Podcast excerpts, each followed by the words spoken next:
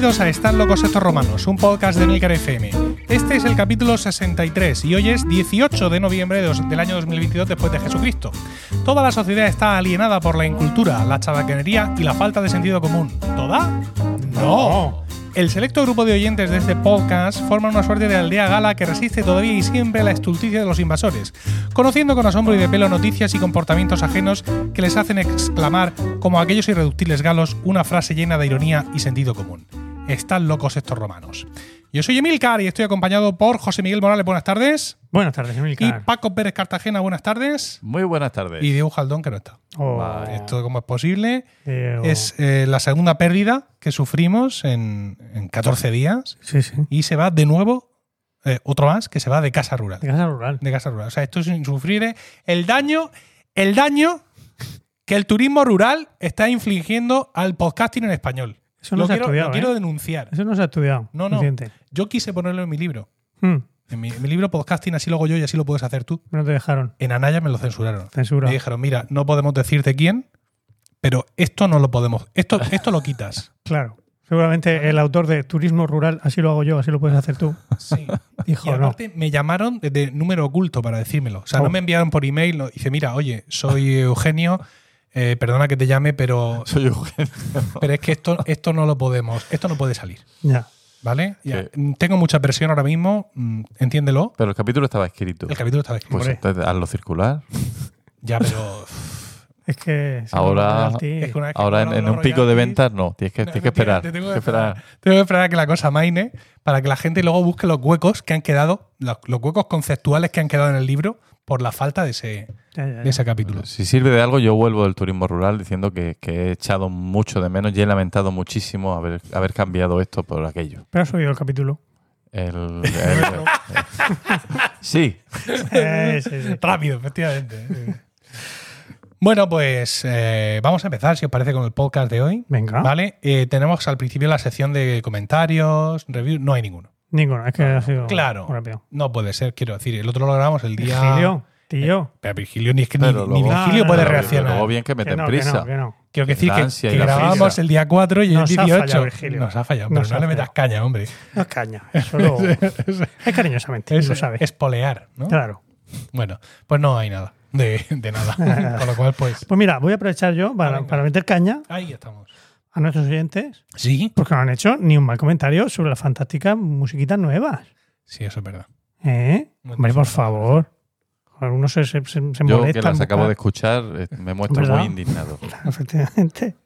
Es cierto. No sé, es así, decid algo, lo que sea, o vaya mierda podéis decir. un dado. Seguramente hay gente que en este momento diga, ¿qué música nueva es?". Efectivamente, ya. Sí, Un poco de Posible. desconcierto sí puede haber. Sí. Sí. Podría. Bueno, ya lo hubo en la- en el capítulo anterior cuando estando aquí con esto. Le di al sabía primer botón y fue todo. ¡ah! Y a ver, a ver cómo era la mía. Eso se Ah, prepara. sí, sí. Eso hay que prepararlo. Sí, bueno. Bueno, queda eso. Oye, pues mira, voy a aprovechar que no tenemos comentarios ni nada de eso para Mm. em, adelantarme un poco a mi sección y hacer un epílogo ¿no? Mm, de mi sección del capítulo anterior.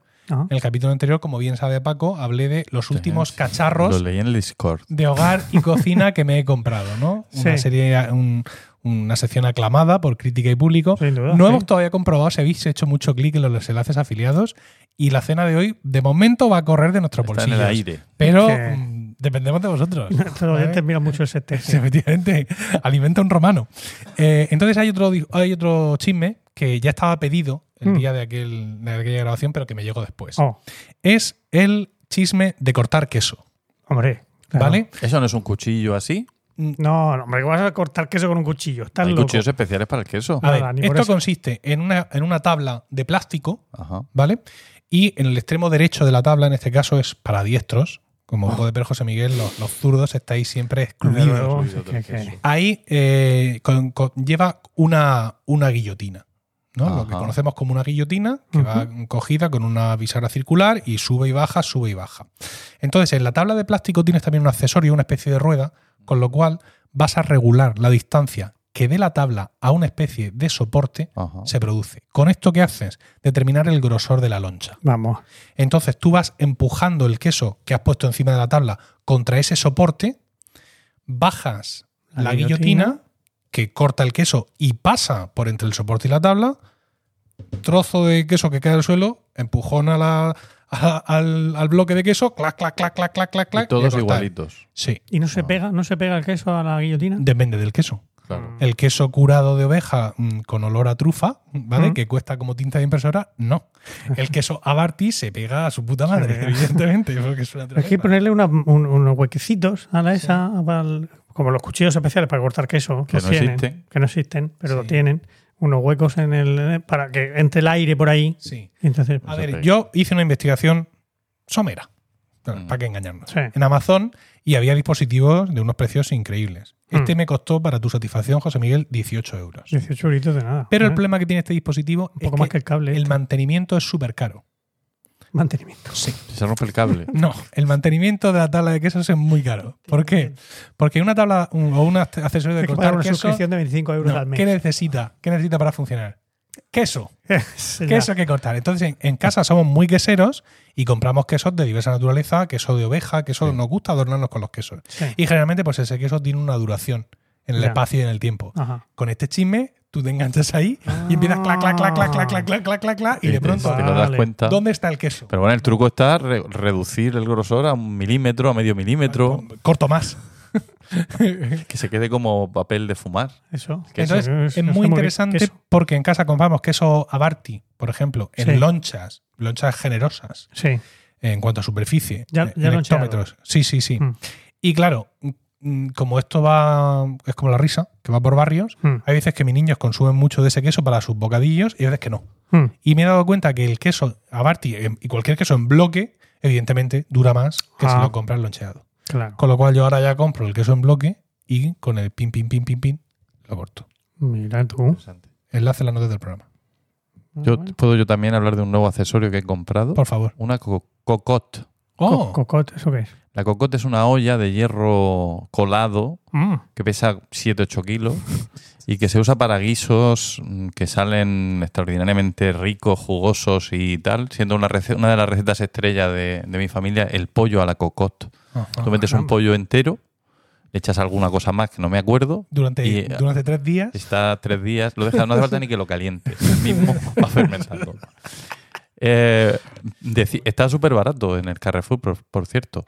Y decía, ¿por qué está tan barato? De, de 70 euros que vale una cocotte buena a 39. Sí. La respuesta es porque la cocotte, la que está rebajada, es ovalada. Ah. Entonces no termina de entrar bien El en los. pollo en el- familiar. no, no, el pollo entra perfectamente. El pollo va- es ovalado de toda la vida.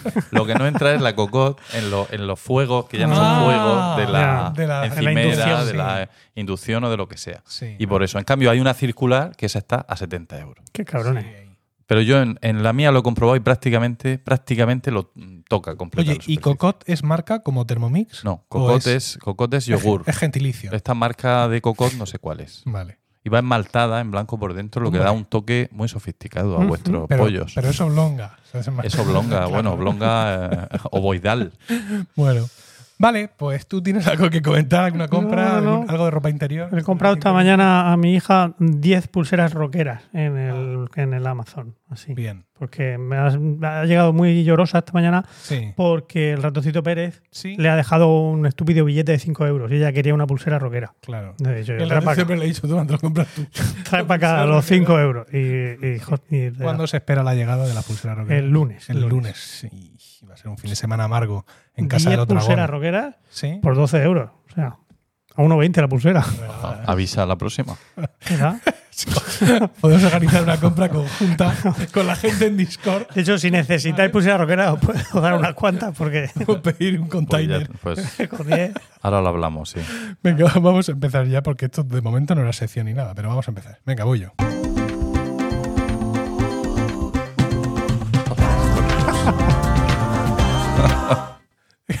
es efervescente, sí. acaba- eficiencia y, interrumpe. abru- y abrupta. Sí. Efervescencia y abrupta. Y José Miguel el podcast dice- y me acaba como diciendo, ¡que te calles! Ay. Bueno, pues aquí estoy yo eh, para comentar algo que ya he comentado en, en varios de mis podcasts, en Emilcar. Daily y en Weekly. Sí. Eh, pero lo he comentado desde un punto de vista tecnológico. Ah, Ya vas a buscar el perfil humano. Y ahora, efectivamente, ya voy a buscar la cosa mm, sociológica e incluso laboral. oh, Claro, si es que esto da para mucho. venga. Y es que resulta que, quizás, como quizás sepáis, Elon Musk Hmm. compró Twitter por 44 mil millones de dólares hace algunas semanas. Y Bueno, hmm, como se esperaba, pues ha entrado allí como elefante en cacharrería y ha sembrado el caos. el terror. Ha empezado con. Ese es el de José Miguel. Gracias, gracias. El tuyo es el Déjame ir azul. antes. Vale. Ha empezado, eh, empezó la cosa con despidos así masivos y supuestamente indiscriminados, que ya ponían en riesgo el funcionamiento de la propia red social. Esto no es para tanto, aquí había mucha gente, esto sigue funcionando. Fue- Me ha sorprendido porque tenía 7.500 empleados. Sí. No me parecen muchos. no, te, no te parecen mucho. Para No. Twitter. Pensaba que era más grande Twitter, pensaba que tenía más gente. Pero bueno. Bueno, pues empezó haciendo esos despidos, lo cual causó pues, gran desazón. Eh, ya se denunciaba entonces que había despedido puestos clave que no tenían sustitución y a ver ahora cómo le hacemos. La cosa más o menos siguió. Empezó con la improvisación, con nuevas funcionalidades, cambiando unas cosas por otras. Eso también trajo algunos desastres de los que ahora hablaremos un poco. Sí, me he acordado mucho de ti en la cosita, la verificación azul. Sí.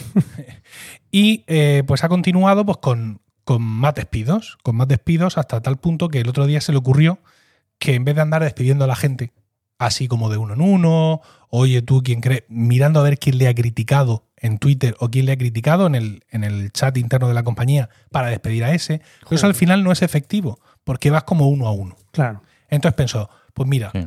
¿qué, ¿cómo puedo hacer yo La, la solución final. Claro, ¿cómo yo puedo hacer muchos más despidos de golpe? Y, y que se despidan ellos mismos. Claro. Que ya había gente que estaba renunciando y dimitiendo.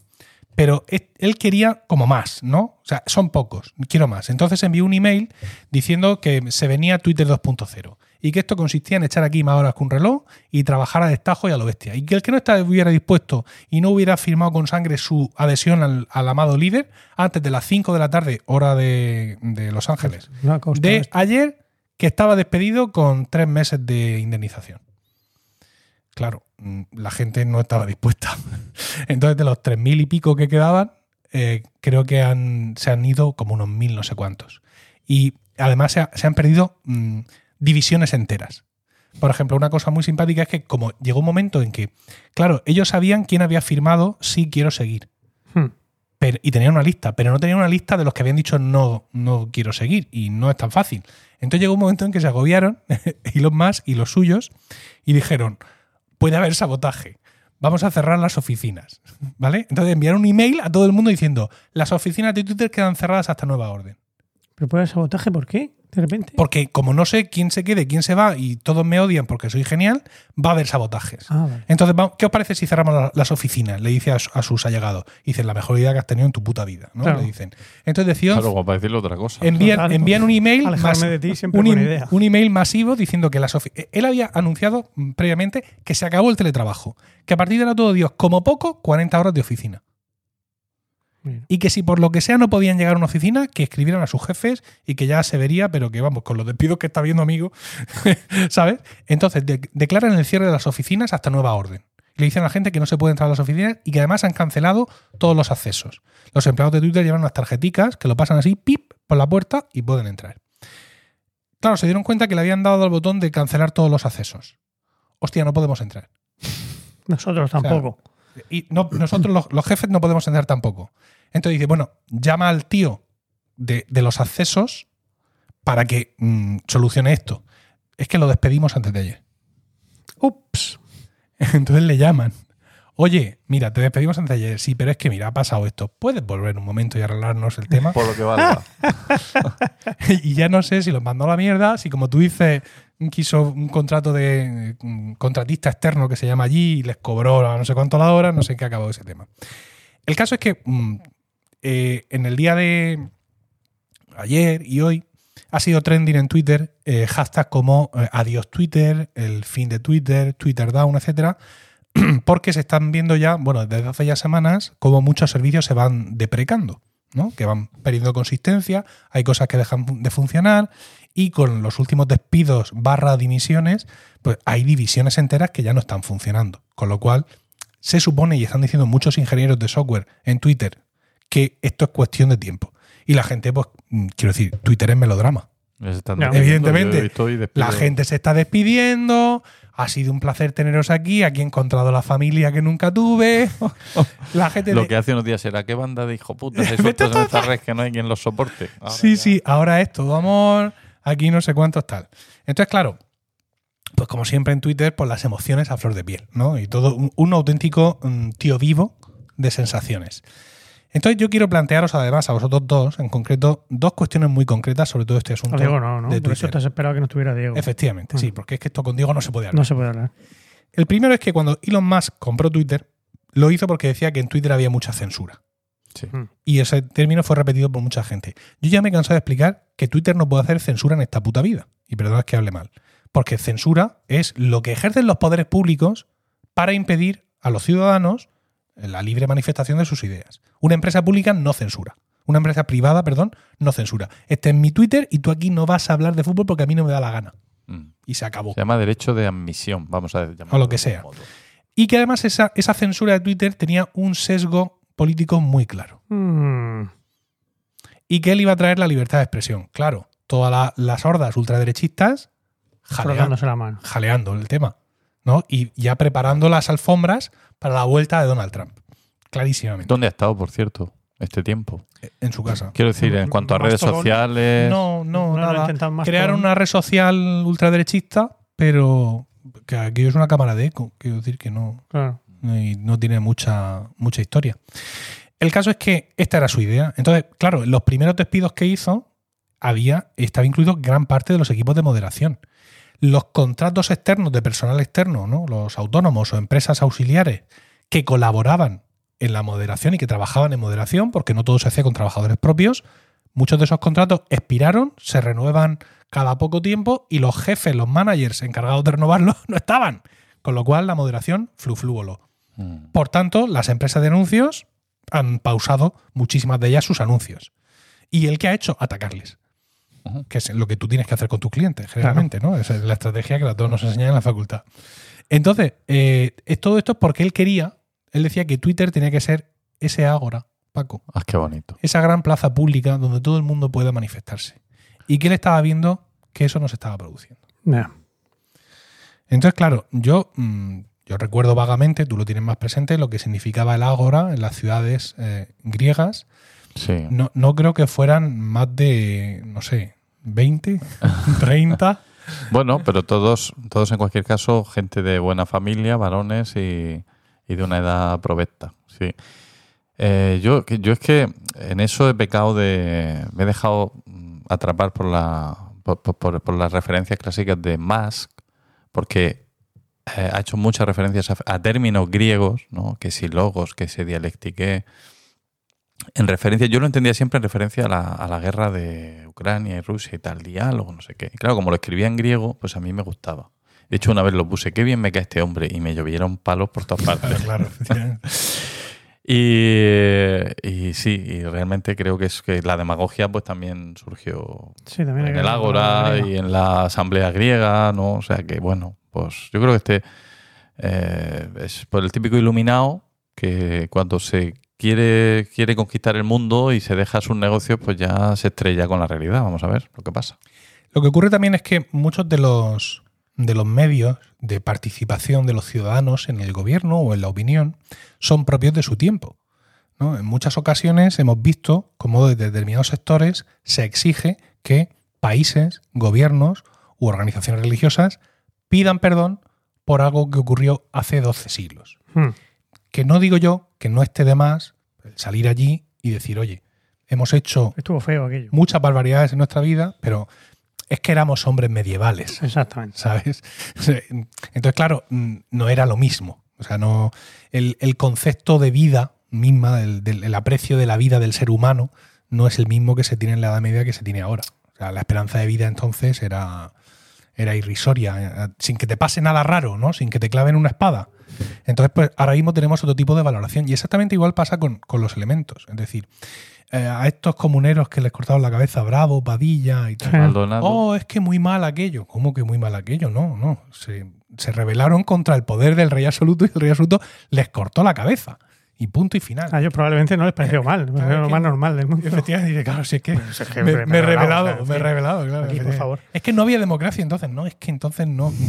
A ver, oiga, es como si usted dice no hay agua corriente. Es que es un término que no se maneja. Entonces yo creo que intentar, mm, mm, uso esto de, de más como excusa, intentar traer a nuestro día de hoy elementos de participación ciudadana o de gestión política en general de otros tiempos es tan erróneo como intentar hacerlo al revés, como intentar estudiar la historia desde nuestra perspectiva actual. Esto me recuerda a mí un poco también al tema de Podemos, ¿no? Cuando Podemos comenzó su andadura aquí en España, eh, se hablaba mucho de los círculos, ¿no? De Podemos. Y eh, incluso había mucho meme, ¿no? El, círculo de galletas María, el círculo de, de fundas de sofá, ¿no? Porque había círculos, eh, grupos de discusión donde las bases de Podemos debatían sobre los grandes temas, ¿no? Y eso pues daba para, para mucha chanza. Y claro, es muy complicado cuando tú ya te estableces como un partido político de entidad en un país de cierto tamaño como el nuestro, con casi 50 millones de habitantes, es muy complicado que la parte de arriba del todo, que tiene que existir, siga escuchando las bases por esos mecanismos. Otra cosa es que cercenes por completo la relación con las bases y solo los uses para pegar carteles, Hmm. como hacen la mayoría de los partidos. Hmm. Pero este intento valiente de Podemos, que al final quedó aguado, creo que es un ejemplo más de que no podemos usar determinadas herramientas que han podido funcionar en el pasado para gestionarnos en el presente. Sí. De maneras, y sobre todo cuando, es que encima el, el ejemplo está mal puesto, ¿no? Porque hablar del. idealizamos esa. El, el- el- el agora, pues es una idea completamente idealizada, pues lo que va a decir Paco. Eran esos señores de buena familia, eh, varones, y, o sea, que imagínate la censura que había allí. Y no podía hablar una mujer, no podía hablar un, un, un esclavo, no podía hablar. un- hay muchísima gente que no podía hablar, o sea que es absurdo, es- está completamente mal traído.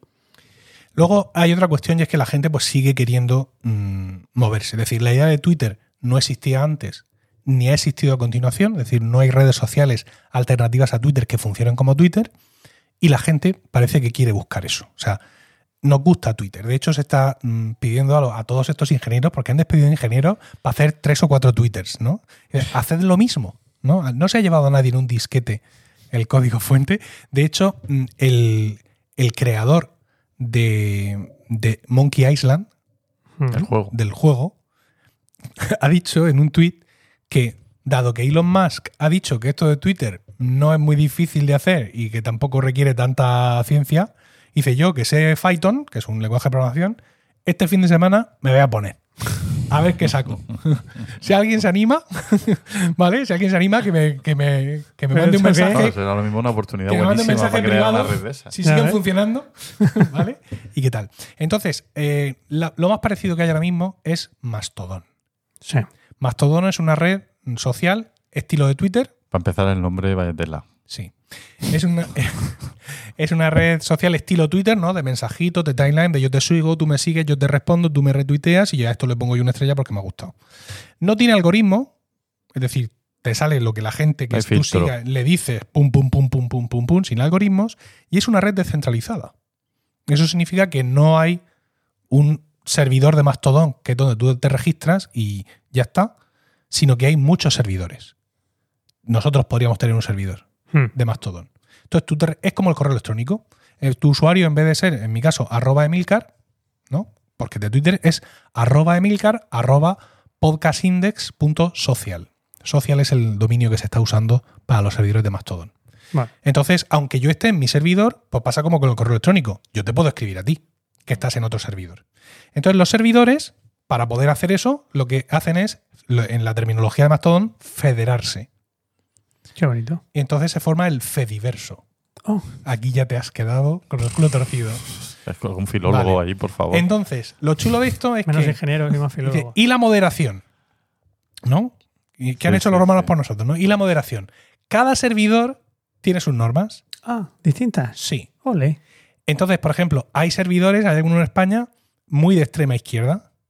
Entonces, si tú te has abierto en una cuenta en ese servidor y de pronto tuiteas, "Mm, me he comprado otro HomePod mini para hacer pareja con el anterior, el administrador, que está un poco mal de lo suyo, te cierra la cuenta y te acusa de ser pilar del capitalismo.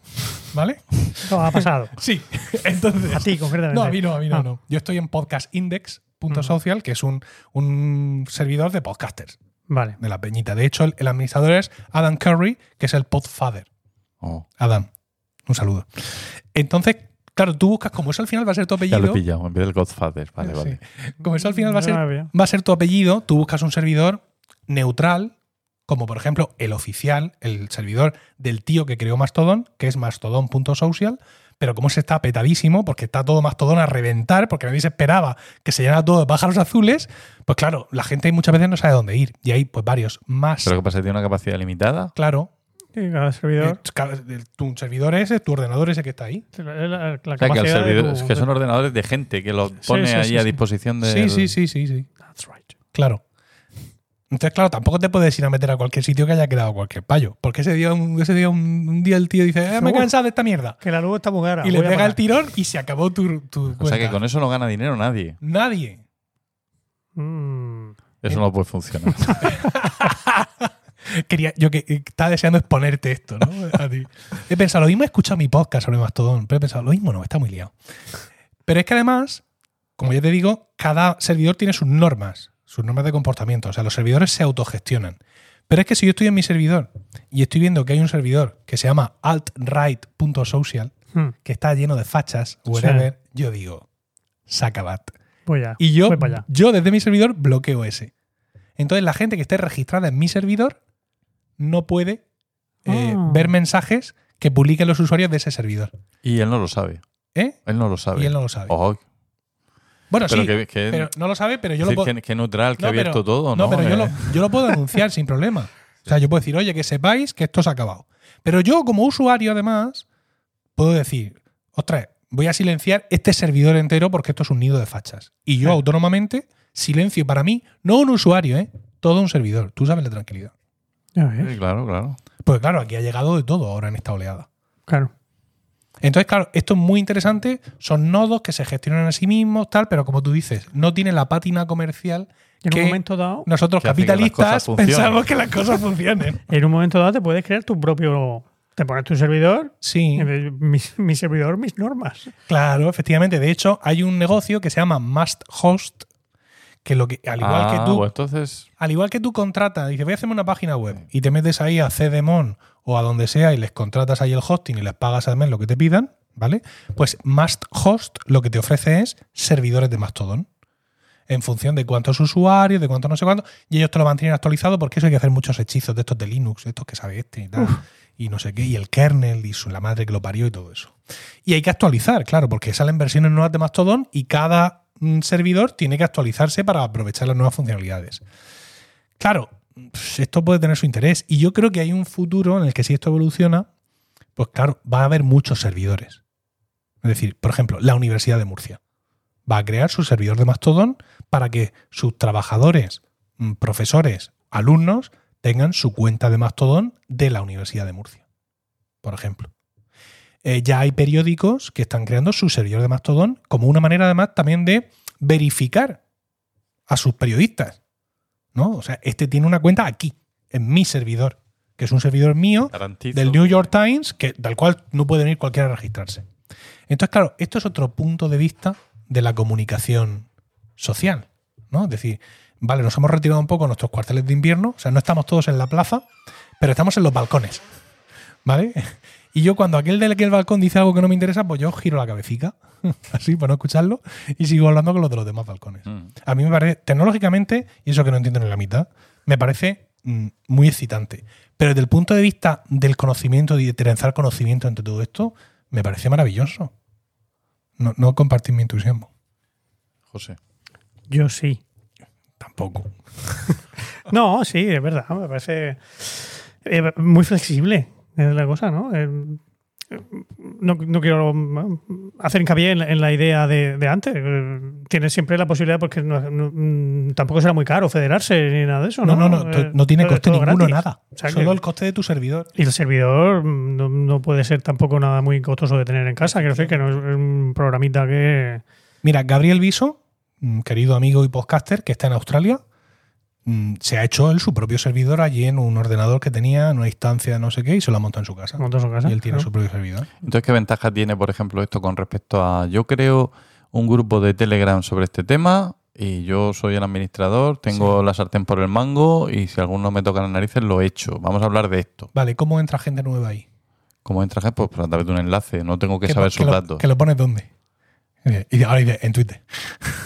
No, es ¿Cómo consigues usuarios nuevos? Pues yo, pues el enlace de Telegram se lo envío a quien me lo pida, no a través de Twitter. ¿Y cómo saben que existe tu grupo y te lo piden? El enlace. Pues porque como es muy interesante, eso va a correr como la Como la pólvora. pólvora, vale. Si es realmente Tu interesante, modelo de, tu tu modelo de negocio se basa pero en es el que boca a no boca. es un negocio. Vale, vale, vale. No, pero quiero decir, aparte de eso, del tema de la facilidad de difundir, ¿cuál sería la diferencia práctica concreta? Te voy a poner otro ejemplo ahora mismo, ¿vale? Resulta que yo en, en Mastodon yo veo mi timeline, la gente que a la que yo sigo, ¿vale? Y los veo ahí. Pero tengo estos dos timelines. Uno es el local. Si pincho ahí, veo todo lo que está diciendo la gente de mi servidor. Y luego está el timeline federado. Si pincho ahí, veo todo lo que está diciendo todo el mundo.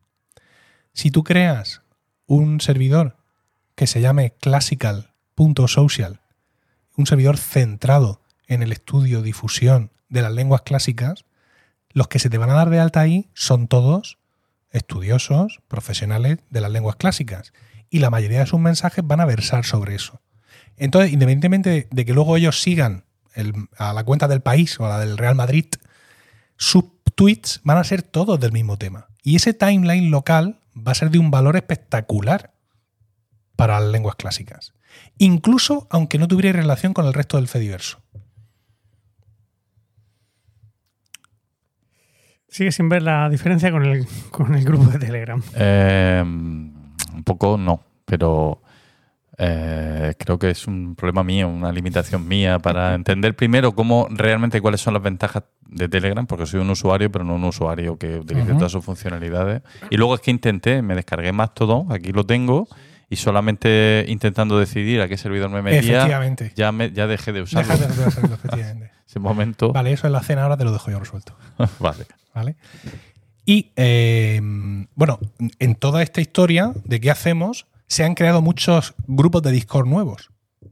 ¿Vale? Por ejemplo, pues mira, como esto es un follón y esto se va a ir a la mierda y aquí na- nadie está moderando y aquí en cualquier momento esto se hunde, voy a crearme un Discord de lo que a mí me gusta, que es para lo que yo estaba en Twitter, que es teatro contemporáneo. Y voy a avisar a todos mis followers y nos vamos allí a hablar de lo nuestro y ya leeremos el periódico para enterarnos de, las de la actualidad. Porque eso sí, los temas de los que tú hablas en Twitter especializados, puedes encontrar otros foros para hablarlos. Lo que ya no vas a tener es el aviso en tiempo real de que no sé qué avión se ha caído, de que no sé qué terremoto. Eso es insustituible. Eso ni en Mastodon ni en ninguna parte te lo vas a encontrar. Eso está claro.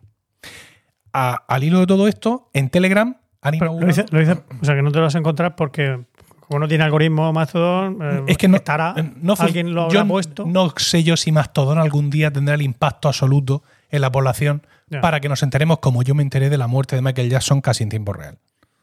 Porque por la propia definición de, de la red no va de eso la cosa.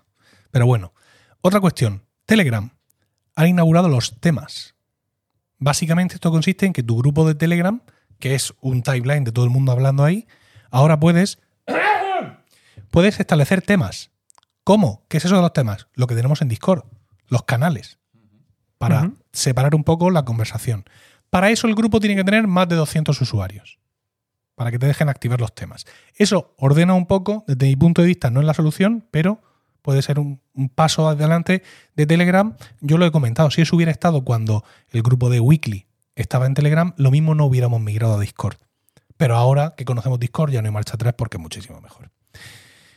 Y ahora vamos con el tema, hemos hablado del tema de organización, hemos hablado de Mastodon y el Fediverso, que a Paco lo hemos dejado eh, con el culo torcido. Empatado. Empatado, gracias. Y ahora vamos a la parte laboral. Porque aquí José Miguel se Sí. está despidiendo a la gente de una forma absolutamente. Claro, la legislación laboral de Estados Unidos Sí. es de ACME. No, claro, a mí me sorprende que le, que le paguen tres meses de indemnización o a los que es, mm, se van, digamos. a los Claro, que- pero, mm, pero todo esto, lo los emails públicos que a nosotros nos llegan. La realidad es que ellos tienen allí en Twitter, hay un montón de, de acuerdos privados, que es como funciona en Estados Unidos la cosa. Hay un montón de, de pues, mm, compromisos de yo te voy a pagar esto, te voy a recompensar en acciones, si te vas, si te he hecho todo. Y, y él- los emails que están enviando son genéricos, ¿no? Y claro, esos emails van para todos los trabajadores en cualquier parte del mundo. Yo decía en mi podcast que muchos de estos pedidos, pues sí, despedido, pero chico, ya vendrá la legislación laboral y hará lo que sea. Algunos trabajadores de Twitter en Europa dicen, este email donde dicen que me despiden es ilegal. tiene la misma, la misma fuerza que si yo mando un email diciendo que a partir de ahora solo voy a trabajar una hora al día. Ah, Yo voy a seguir trabajando hasta donde me dejen y yo me considero trabajador de Twitter. Y como a mí no me paguen mi nómina, yo denuncio y monto la de Dios es Cristo. ¿Que este hombre tiene asesores? En Estados Unidos, sin duda. Pero, por ejemplo, se ha cargado todo Twitter México en la primera oleada. De Twitter España ha dejado tres. Tres, Tres trabajadores. Sí, literalmente. Que fue muy celebrado por la ultraderecha de Twitter en España diciendo por fin los censores han caído, les pu- publicaron fotos de ellos, han probado su propia medicina, ya vamos a poder hablar de lo que realmente queramos, no sé cuántos, porque el seco que hay aquí es claramente ideológico, bla, bla, bla, bla, bla, bla, soy un facha, soy un nazi. Entonces, claro, mm, tampoco sé esta gente de Twitter España cómo estaban contratados. Si estaban contratados por Twitter España, Sociedad Anónima, si eran autónomos, falsos autónomos o lo que sé, pero la idea que yo tengo es que ni siquiera en Estados Unidos tú puedes hacer estos despidos así a la buena de Dios por un email, ¿no? Que hay, hay al menos en la legislación española, Hmm, hay- hay- y eso de y te despido con tres meses de indemnización. ¿Cómo que con tres meses? Porque dice que es que la mayoría tenían en sus contratos que eran dos meses de indemnización y que les da uno más para evitar las demandas por despido improcedente. Pero claro, ya tiene demandas por despido improcedente. Como esto empezó hace 15 días, muchos de los de la primera hora ya han demandado. Respuesta de él. Estoy acostumbrado a, a ir a los juzgados por, por cosas que hago así, de esta forma. Ah, mira. Ya si pues, ya me condenan, pues ya pagaré lo que tenga que pagar. No, si lo ha hecho será porque sabe que le puede rentar. Pero de momento lo que lleva es todo, todo pérdida. O sea, pérdida de capital humano, pérdida económica. O sea, que, que A ver, eh, es lo que quería comentar desde que empezaste a hablar de, de- de los despidos. Sí. Yo, mm, sabéis que soy, aunque soy programador, soy programador en C++, concretamente, en mi, en mi lenguaje. Que eso es más que dos veces más que C. ¿no? Mm, por lo menos, o sea, sí. es está C, Bueno, es uno más. luego está C más y luego C más más. Mm, No, pero bueno. No hay nada por encima de ti. Eh, en C. Bueno, está C Sharp, que si, lo- si lo, Sí. si lo ves así pueden ser cuatro máses. Pero, pero no, pero No. C, C++ es muchísimo más difícil que C Sharp y, y ahora- Esa es de cobardes. Esa es de cobardes, de- Efectivamente. Bueno, eh, mi- a mí cada día prácticamente, hay días que no, pero mm, otros días me llegan continuamente ofertas de empleo.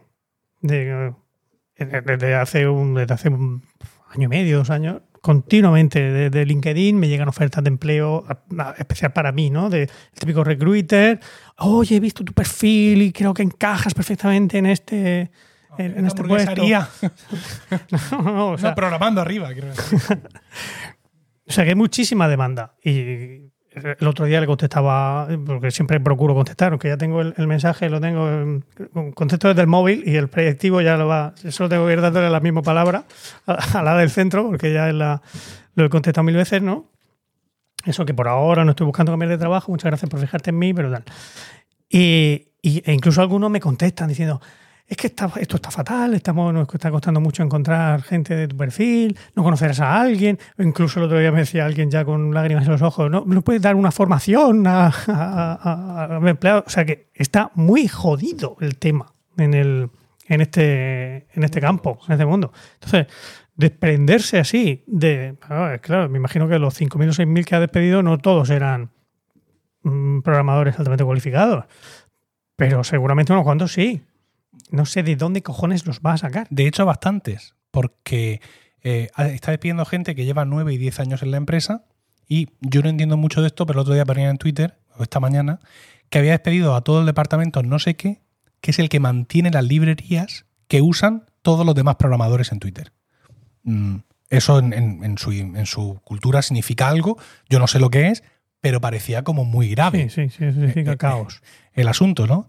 Y bueno, a mí la gente por lo del podcast me pregunta y tal, no creo que sea cuestión de echar a correr y tirarnos por la ventana, siempre lo he dicho, y cerrar la cuenta y no sé cuántos tal, No, no. pero está claro que es posible que a medio plazo mm, veamos problemas evidentes en Twitter. De hecho, ya se están viendo algunas cosas, eh, tú no lo sé, pero en, en iOS, en la aplicación de iOS, en el botón de notificaciones ponía el número de notificaciones. Ya no está. Solo Ya. pone un puntito. por un puntito. Ya no está porque Elon Musk, entre otras cosas, ha decidido tirar abajo muchísimos servicios.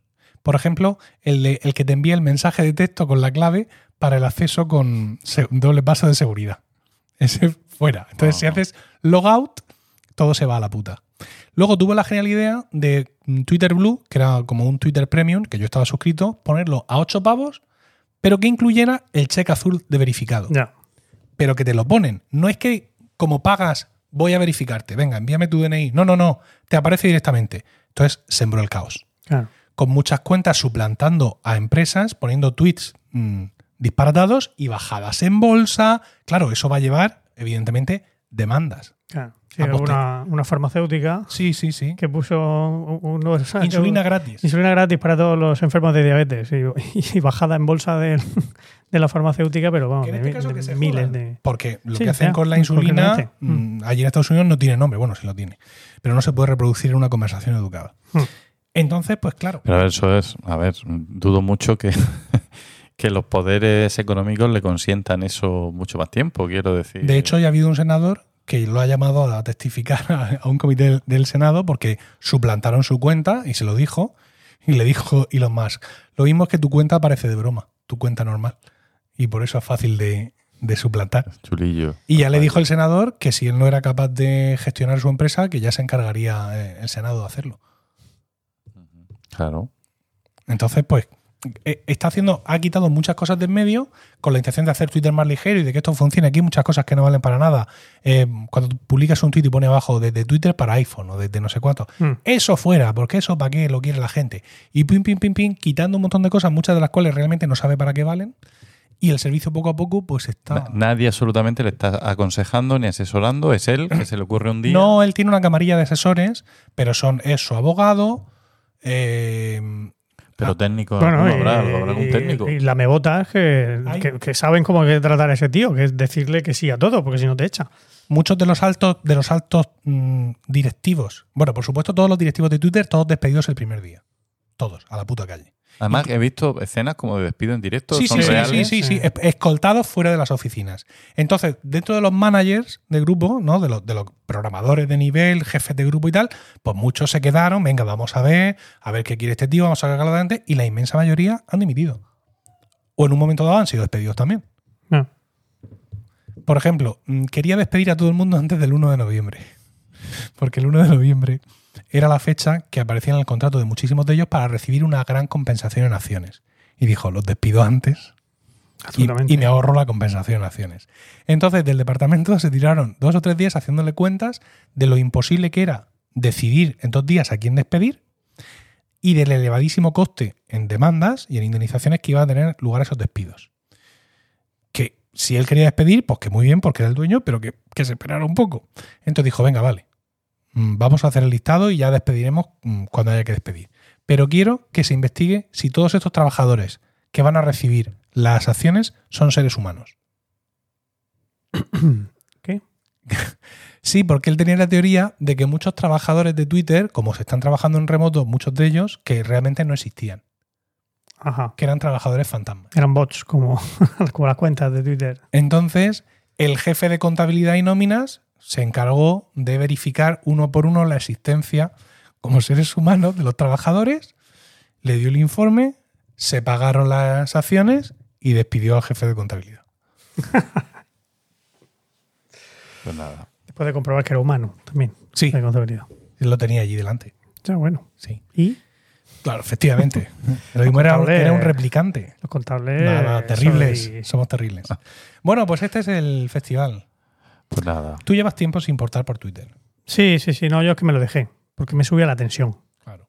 Me lo, me lo recomendó. Y tú si estás ahí con tus cosas, tú sí, estás con tus cosas No clásicas ahí, tú dices, nunca o retuiteo dices, mucho. canastos y otras cosas en griego. Pero a mí sí me gusta. Me gusta mucho Twitter. Me informo. Es por donde yo me informo, por Twitter. Sí, yo lo hacía antes, pero es que. Es que. Al final termino mirando los, los comentarios. Y ese, es, ese es mi error. Pero yo, al final, yo me pongo el, mi timeline a mi gusto, ¿no? Que solo me Sí. lleguen a.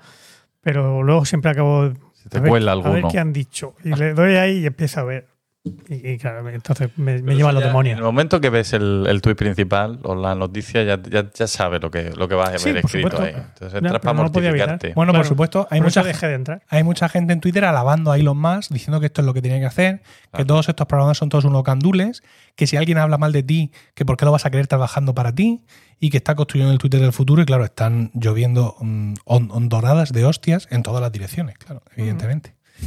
Ah, yo ya te digo, les deseo mucha suerte. eh, conseguir reponer a la mitad de. ¿Y por qué, por qué has reemplazado? O sea, ¿con qué has reemplazado tu Twitter? Yo. eh, no, ¿No hay reemplazo? no, con- ve- veo los periódicos yo.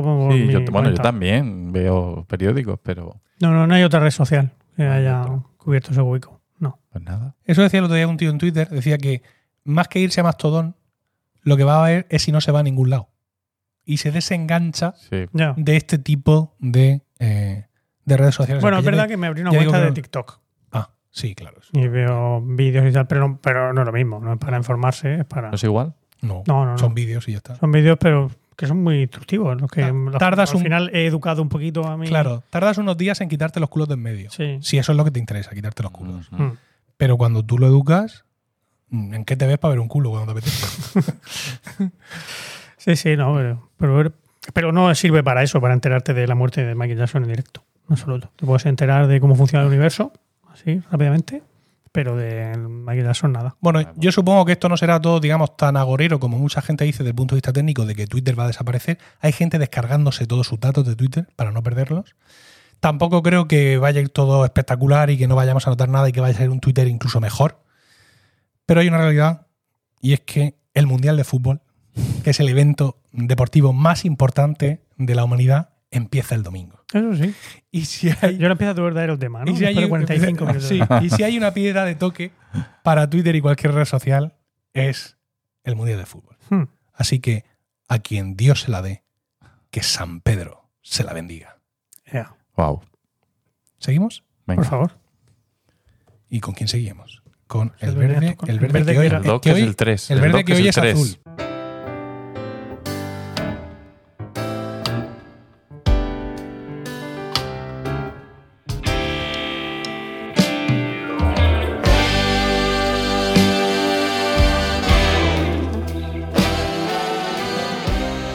Y dinos, Paco. No, ostras, me he Que equivocado. no, que he He- puesto mi He música. puesto tu música. He el verde que es azul. Sí, entonces. te- ¿Qué tenía hacemos que haber ahora? si- No, pues no. Dinos, Paco, con esta no, melodía. No, no, no. Ponerla de Paco. Pues hablo ya, y ya está. Podría contar yo lo mío y ya. Oye, pues me gusta más la tuya. Bueno, le va a parar.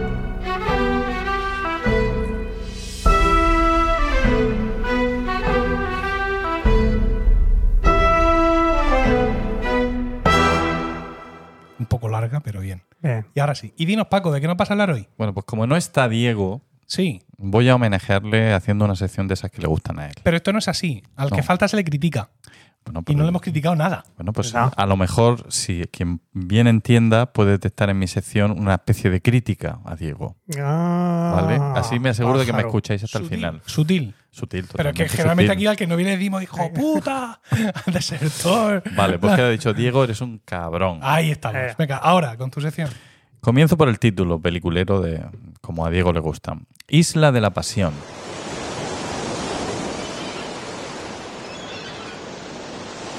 El Pacífico Norte, a mil kilómetros de la costa de México, es decir, por ejemplo, de las playas de Acapulco, o a 2.300 de las Islas Galápagos, no es exactamente un lugar acogedor. Las tormentas tropicales barren sus mares y la poca tierra firme que se encuentra suele ser bastante hostil al ser humano. Uno de estos lugares es la isla de Clipperton, un anillo arenoso con una circunferencia de 11 kilómetros que encierra una laguna de aguas ácidas. Hostia. Joder. En 1705, el corsario inglés John Clipperton, capitaneando el navío Dragón, desembarcó en las playas de nuestro atolón volcánico de arenas blancas, cubierto de maleza, del que sobresalía una pequeña cresta rocosa parecida al lomo de un cocodrilo, y en el que la vida se reducía a unas cuantas palmeras, numerosas colonias de aves y un ejército de cangrejos de concha anaranjada. Durante varios años el atolón fue la base de operaciones del pirata Clipperton, de quien se cuenta que escondió en ella un tesoro. Hombre. Para el imaginario hispánico, la isla se correspondía con la, con el- la isla de Médanos que mencionó Magallanes en su crónica o en su diario de a bordo en 1521. Pero sabemos que en cualquier caso Magallanes no puso un pie en la isla, con lo cual tampoco España podría reclamar la soberanía de ese islo, atolón, islote. Unos años más tarde, dos navíos franceses mm, redescubren la isla y la reclaman para Francia con el nombre de Ile de la Passion. El motivo, que se descubre en Viernes Santo. Es Ah. un motivo Muy bien. Vale, os vale, puede vale. interesar, quizá. Sí, Sí, sí, no, sí. es un poco Porque lo- la, otra, la otra pasión. Curiosamente, eh, este nombre no ha conseguido desbancar al, al que puso el corsario inglés, que fue su primer inquilino, lo que seguramente nos habla del prestigio inglés como potencia colonial, frente a la elegancia, al esprit y la charme de los galos. Durante muchos años, la vida en la isla transcurre plácida entre huracán y huracán. Ni los cangrejos ni los cormoranes perciben grandes mejoras en hallarse bajo la soberanía de los sucesivos Luises, ni consta que recibiesen con especial emoción la toma de la Bastilla. El siglo XIX resulta más entretenido en nuestro atolón. Las potencias extranjeras juegan a arrebatarse la soberanía. Los mexicanos, como herederos de los supuestos derechos de España, se apoderan en 1821 del islote, recogiéndolo en su constitución como Isla de la Pasión, concesión francófila que los franceses no van a agradecer en absoluto, como veréis. Como muestra de ello, el Segundo Imperio francés, bajo Napoleón III, no reconoce la Constitución Federal de los Estados Unidos Mexicanos de 1857 y ordena la anexión de la isla. Los franceses se acercan allí con sus barcos y sin desembarcar, Ujú, que estaba complicado, Total. deciden hacer el acta de anexión. Es decir, es nuestra, no la hemos pisado, pero es nuestra. Paréntesis, es un hecho, como vais a poder ver, en- que costa- cuesta bastante desembarcar en la isla.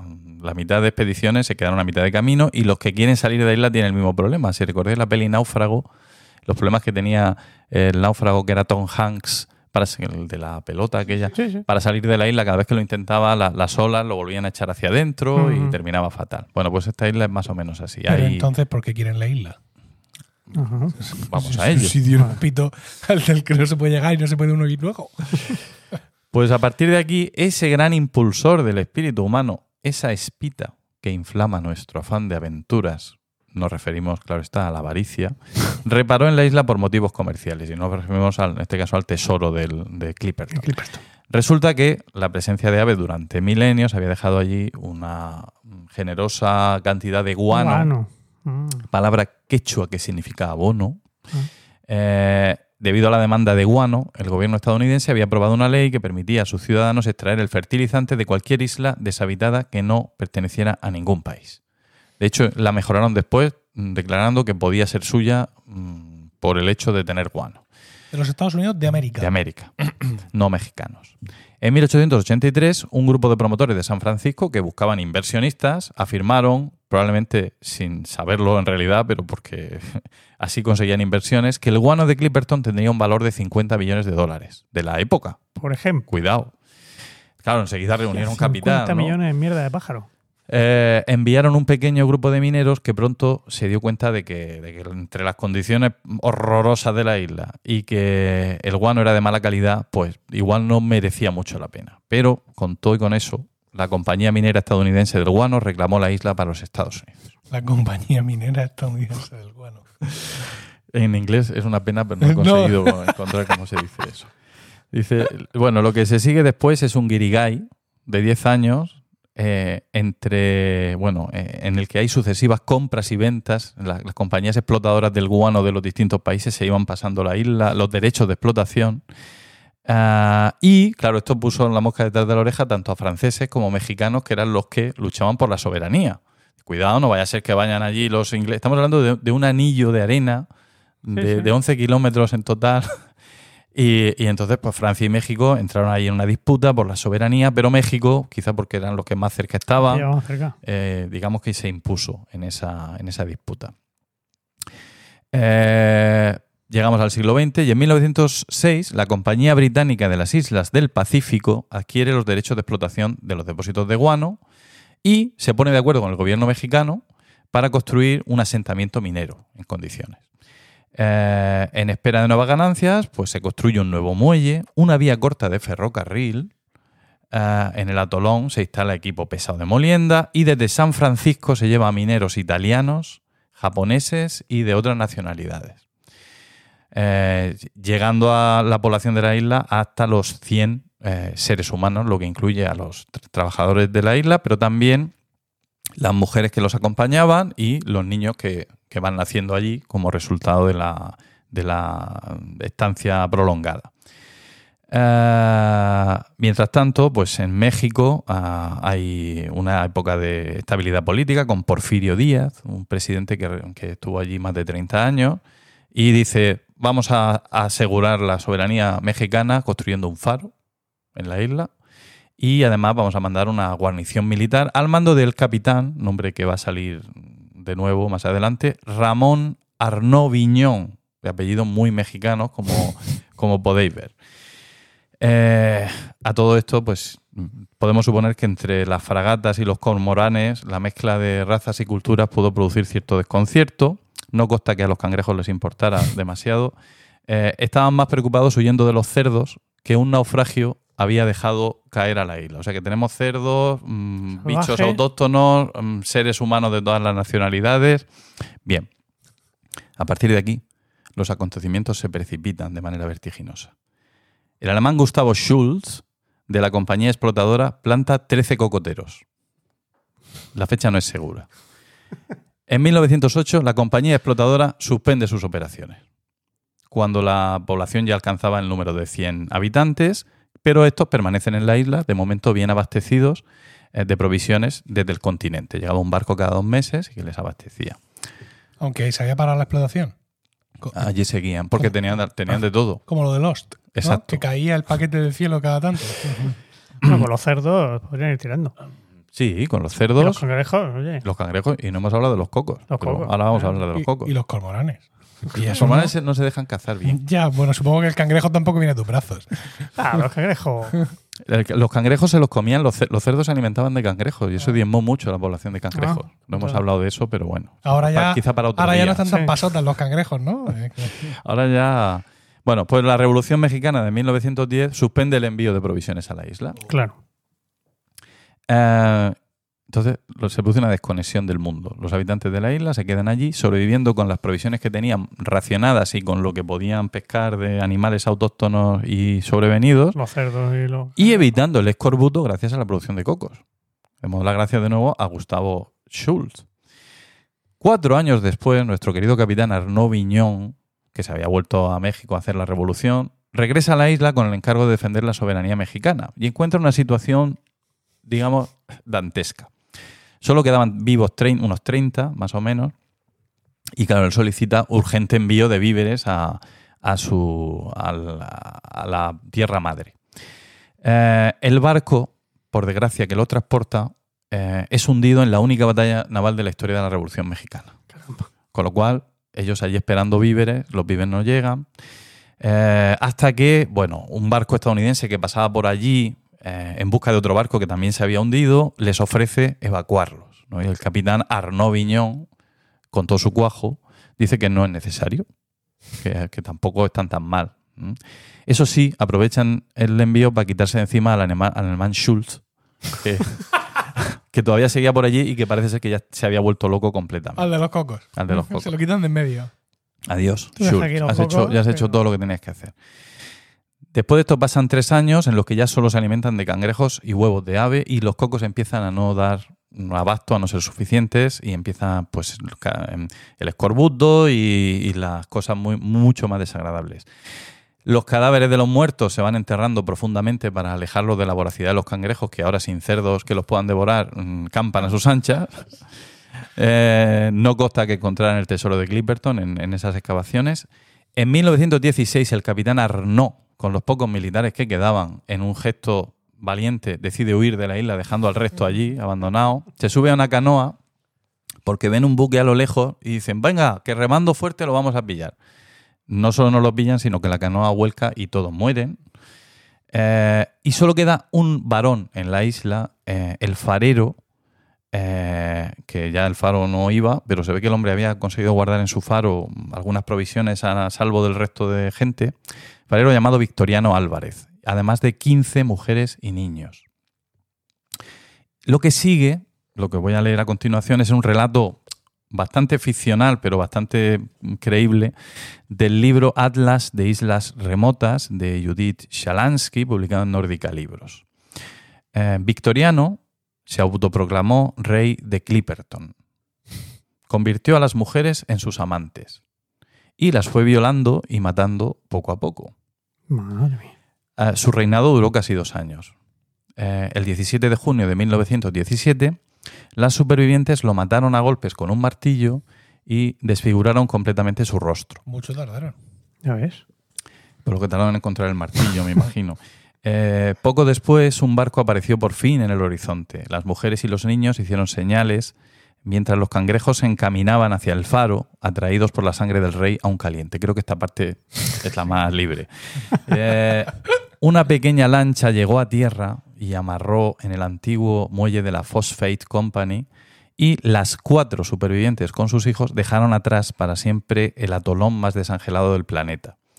Varias horas después, desde la cubierta del USS Yorktown se podía seguir viendo el naranja de los cangrejos que cubrían la isla.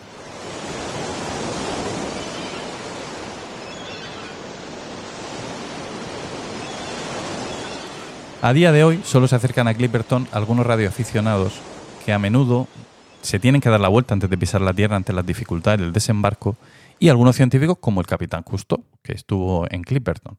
Allí le reciben, en el mejor de los casos, un sol cegador, los tataranietos de los cangrejos y un sinfín de despojos, particularmente objetos de plástico que la marea ha arrojado a sus playas en las últimas décadas, entre las cuales siguen criando con total naturalidad las aves. De hecho, hay un vídeo, se llama Proyecto Clipperton, que lo podéis ver, donde se ve científicos describiendo pues, desde varios puntos de vista todo lo que ha pasado eh, a lo largo de la historia en ese, en ese atolón y se ven imágenes de, de los despojos, de las aves, de todo esto que estoy contando.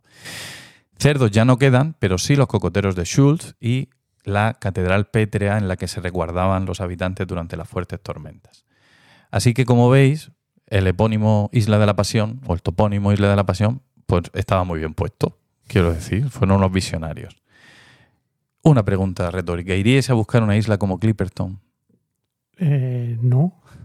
Bajo Ni ningún de concepto. coña. ¿Nunca jamás? ¿Qué No. va? Por afán de aventura, de- de- ¿Aventura? de- de- de- Qué desastre, no nos Ah, conoces en absoluto. Os Aventura. conozco pues perfectamente, por eso digo que era retórica. Para mí, Hombre, la, José Miguel, igual, buscando una sociedad utópica. para mí la mayor aventura es adentrarme en los pasillos centrales del Lidl, a ver qué han puesto esta semana. Hola, ¿has ido? Esta semana no, Ah, no me he atrevido. Me da miedo. claro. Bueno, pues entonces termino ya eh, citando de nuevo a Judith Shalansky en su Atlas de Islas Remotas, libro, por otra parte, mm, estupendo, que es El paraíso es una isla y el infierno también. Hay que ver eso. Hay que de eso. Ya está, he sido muy breve, ¿no? Sí. Igual se me ha hecho corto el tema. A mí se me ha hecho cortísimo. Total. Ah, qué va, qué va. Por lo que he disfrutado. Sí, sí. Los, Muy ca- bien. los cangrejos son, eh, Uf. son Lo peor. lo peor, totalmente. Sí. Son de la, Además, piel, van de para la piel atrás. del diablo. Te estás acordando de- por, por la casa del dragón, ¿verdad? Los cangrejos, eso de la. Efectivamente, Oh. que también. ¿Has visto la casa del dragón? No, No. no. Pues cangrejos. ¿Qué estás viendo ahora? Ahora nada. ¿1899 no lo estás viendo? No. Oye, han sacado una serie que, basura- que decía ahí el, en el periódico que bebe de, con- bebe de Lost muchísimo. Que es, eh, com- 1899. sí, no, no sé. Bueno, a- Bebe de Lost, 1999. pues em, a ver, es de los creadores de Dark, que es una fantástica serie de Netflix, tres temporadas, serie Alemana. alemana, Que no se entiende nada. maravillosa, me, me la vería otra vez. o sea, siento, lamento profundamente haberla visto, porque eso me priva del placer de volver a verla. No, de verla por primera vez, perdón. Ya. Enferma de Alzheimer y así la puedes volver a ver. Eh, Quizás es un precio demasiado alto. Mm. Entonces no te gustará tanto. Entonces he empezado a ver esta serie de 1899 y el primer capítulo promete. Aunque no es ese golpe eh, cerebral, cognitivo y emocional que fue el primer capítulo de Dark. Pero es que, claro, obras maestras son difíciles de ser repetidas. Ya, es lo que tienen. Son las maestras. Tampoco sé si en 1899 o es otro, o es otro año, ¿eh? A ver, vamos a mirarlo aquí un momento. Estoy aquí intentando también mirar. ver, Just Watch, Just Watch. Entramos y me dice... ¿Estos silencios se recortar Sí. luego? No creo. Ah. A ver. Watchlist. Buscar. Ver siguiente.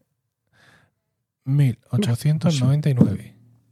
Sí, señor. 1899. En Netflix. Mira, mira qué cartelazo. Ahí con un triángulo de, de las Bermudas Uh. o, similar. Y hay una, una palla cayéndose ahí. Ah, pues sí, ¿eh? Eh, Tiene- tiene una pin- sí lo había visto, el cartel lo había visto. Yo estoy viendo los Darrell. Otra cosa que has hablado tú de, Eh, a mí me encantan los Darrell. Hombre, lo mejor es haberse leído los libros de, de, Gera- de Gerald. de Gerald. Yo me leí uno de los tres. Yo me lo bueno. leí, pero hace millones de años. Pues yo es que estoy, ahora estoy que leo más. En casa leemos más que otra cosa, ¿es verdad? Oh. Sí, sí, sí. Eso está muy bien. Estoy terminando Los Vencejos de, de ese autor conocido Sí. por todos. Sí. Cuyo nombre no hace falta. No, el, el de Patria, Aramburu. Sí, ah, esto. Sí, vale. Y, y ya está. Bueno. José Miguel. ¿Vamos? ¿Qué? Venga. Venga, ahora sí tu música. Otra vez.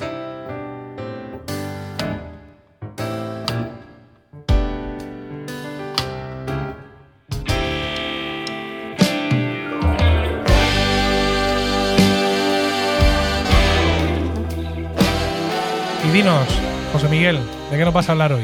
Estoy notando que, que todas las músicas que, que- que hemos elegido tienen muchos silencios por en medio, ¿eh? ¿Por qué? Que sí, pues. Tan, Ta, ta, ta, La mía no. La tuya Antes eran todas sí. muy continuas. Muy sí, continuas. sí, sí. Eh, breve. La mía no, la mía no tiene silencio. No, la tuya no, la, tu- la tuya no, la tuya es muy efervescente todo el rato. Pero la de el podcast, mm, la, la de los romanos en- también tiene muchos silencios. Sí, la de Diego tampoco. Lo que pasa es que Diego es una. ¿Os acordáis de la de Diego? No, No, ponla, ponla. la verdad. No, tiene es un- música de, de- de anuncio de coches. Sí. ¿Verdad? No, se lo dijimos otro día. Mue- Neumáticos Pirelli. Muestra lo, lo atormentado que está.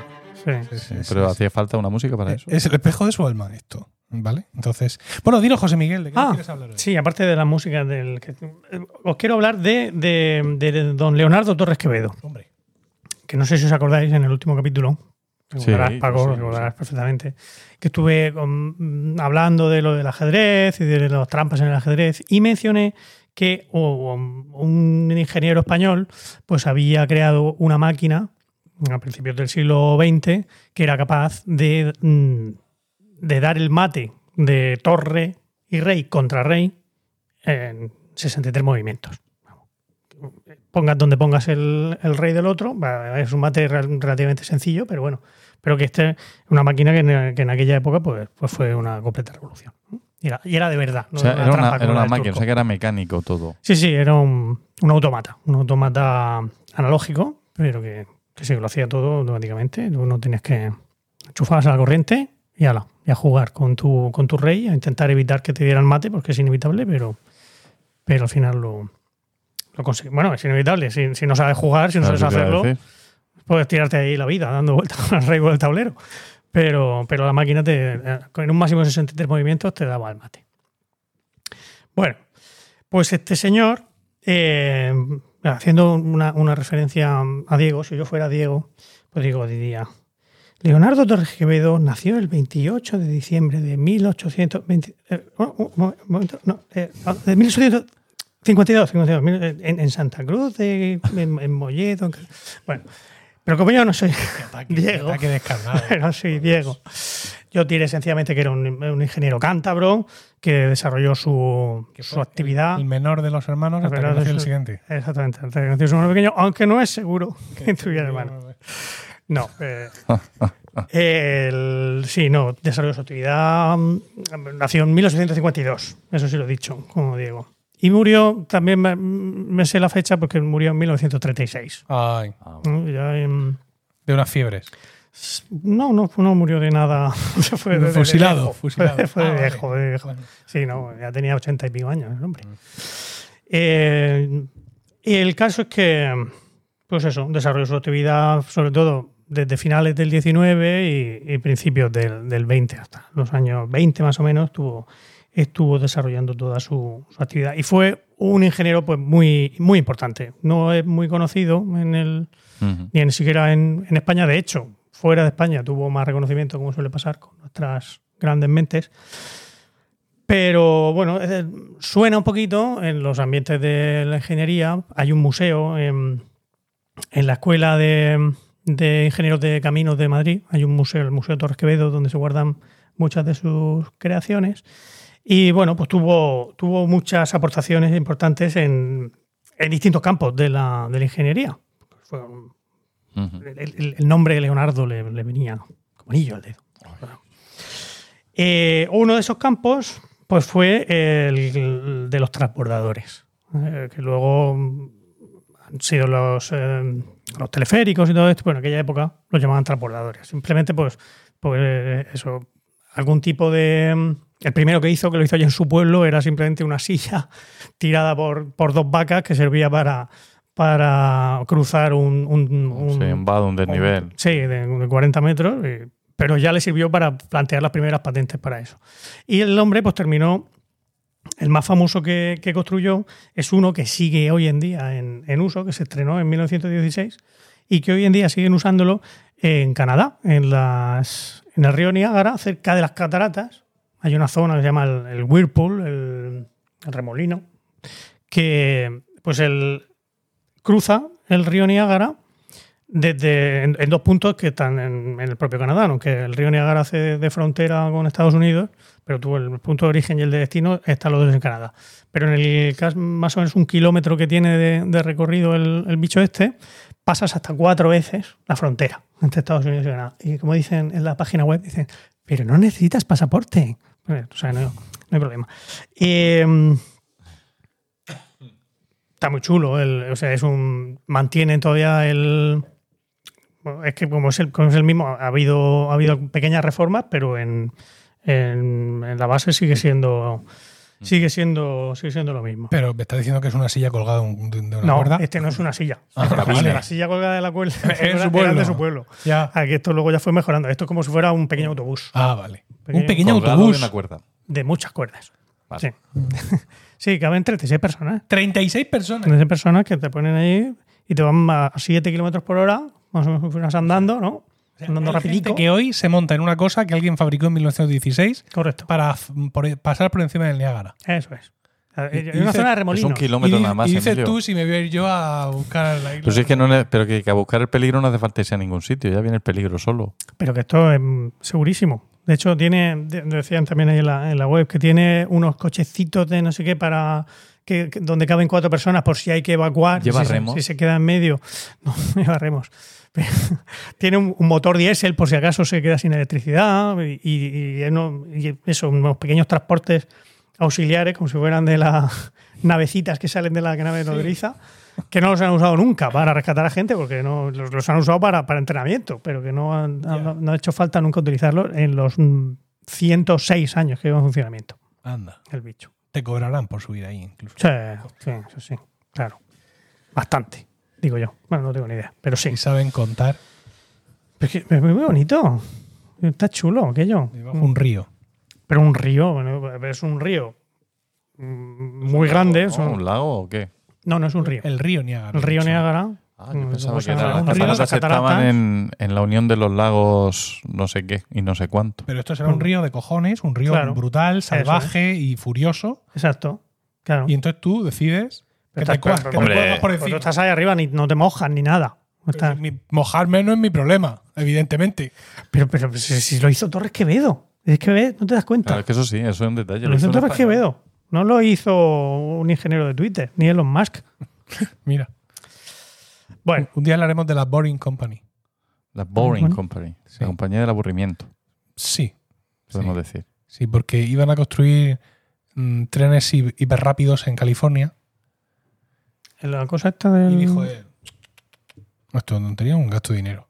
Vamos a hacer túneles. ah eso el- ¿cómo se llama? el, el hiperloop ese Sí, entonces construyó, empezó con su empresa a construir un... mm, Ahí están todavía metidos. un túnel de esos que hace el vacío ¿no? que te chupa el, el, Sí, el sí. Sí, están ahí todavía haciendo túneles.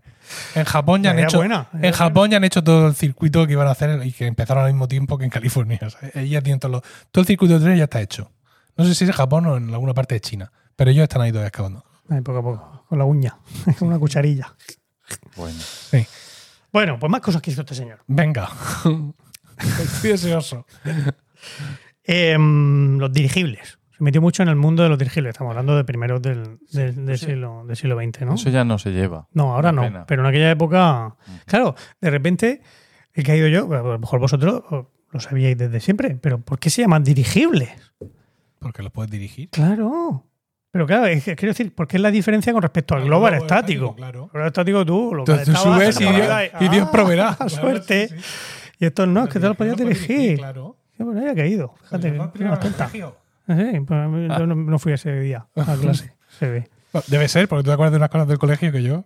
Sí, bueno, y ahora más, que estoy aquí repasando con mi. Le- Con le- el crío. Están viendo los ríos, el- la pequeña. ¿Has visto la cantidad tan exigua de ríos que les enseñan? Que ya no, no le enseñan ni el segura. Me- Eh, son media docena, por supuesto, media docena de ríos y un afluente. Uno. De cada río. No, ¿qué coño? Uno en total. Sí. ¿Cuál? Y le Emilio, dicen de qué ¿cuál? río. mira, Pisuerga. Emilio, eh, Emilio ha aprendido la, cuenca, la cuenca mediterránea, la cuenca cantábrica y la cuenca atlántica. Perfecto. Los ríos principales, tal, tal. Eh, claro, en, en la cantábrica se los han tenido que inventar. Claro. Porque allí no hay, no hay ríos. Ya, eso Entonces, no- no cuenta. que Ne- Nervión, Nalón. Vidasoa, todos ríos falsos. Falso. Y, y de toda esta vaina, un afluente, que es el Guadiana. El Guadiana no es un afluente. Afluye. Al Guadalquivir. ¿Qué estás diciendo? No. Borra esto, por favor. ¿En serio? no, no ¿En afluye, serio? no afluye. El Guadiana. Guadiana lo que no, tiene es que se esconde bajo la tierra durante Sí. muchos kilómetros y Pero luego no, no. sale, pero sigue siendo el mismo. Guadiana. Va al mar. Ah, Sale al mar. Sí. vale. Ni- un, un cero para mí y ningún afluente. Cero para el número de afluentes. Y, y- y ningún afluente. Cero afluentes. Pero vale. yo Es más coherente de todas maneras. Nosotros nos Mm. aprendíamos bastantes afluentes. Vaya, yo, tú- yo me aprendía el río igual 12 afluentes por la Los parte de Ebro, arriba y madre 12 mía. por la parte de abajo. Sí. Pero es que ahora la educación es menos memorística. No, no, no es nada memorística. Que eh, yo, ¿qué queréis que os diga? ¿A ti te parece no, bien? No me parece mal que se reduzca un poco, que no se reduce tanto, ¿eh? que yo estoy ahora con mi, con el, con mi, con mi mayor, repasando cosas de ciencia, de que si los vertebrados, los invertebrados y la madre que los parió. Sí, todo eso es cantado. Uf, luego sí. ¿sabes lo que son los monotremas? No. ¿Eh? ¿Tú lo sabes? Pues lo diste. ¿A que no, no te acuerdas? pero escucha, tu, lo buena que era la EGB. tu mayor tiene 11, está en sexto. Sí. Sí. Emilio, que tiene 9 años, ha aprendido mm, ser, nombres de seres vivos, de tipos de cosas que yo no había escuchado en mi vida. Los platelmintos. Que yo no soy un gran ejemplo porque, como podéis ver, pensaba que el guardián era un afluente. o sea, que yo no soy el ejemplo de cultura general. Entonces, Pero habla de ciertas cosas con una naturalidad que a mí me asusta. La verdad es que muchas de las cosas que dice mi hijo a mí me asustan. Pero esa en concreto, pero me, me, me maravilla el tema de los ríos. Está muy reducido.